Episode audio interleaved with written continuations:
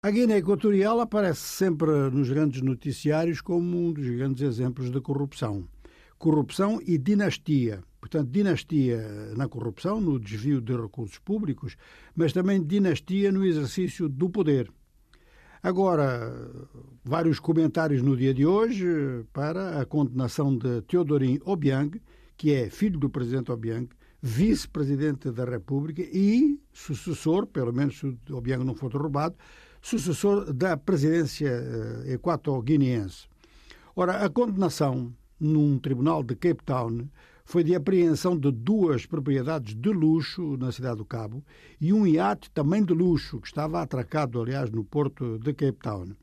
É uma velha história, esta história vem de há muito tempo, vem de há uns 10 anos.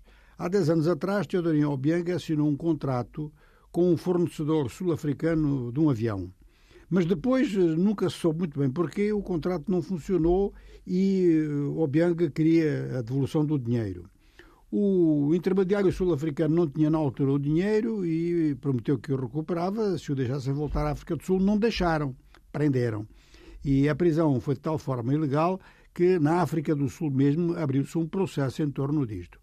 De 2013 para cá, o processo rodou, muita gente pensava que ele estava esquecido, mas a justiça sul-africana é assim mesmo, ela funciona devagar, mas acaba por funcionar.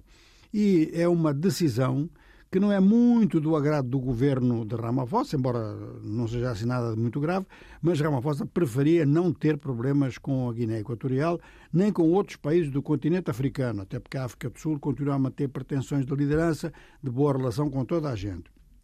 Mas casos deste tipo ultrapassam mesmo situações de captura de Estado que se verificaram dentro da África do Sul e que levaram, então, digamos que à saída do antigo presidente Jacob Zuma. Ora, Teodorinho Obiang já foi condenado pela justiça em vários países do mundo onde tem colocado propriedades e dentro da Guiné Equatorial ele continua a dizer que tudo isto é perseguição política e quem tem razão é ele mesmo.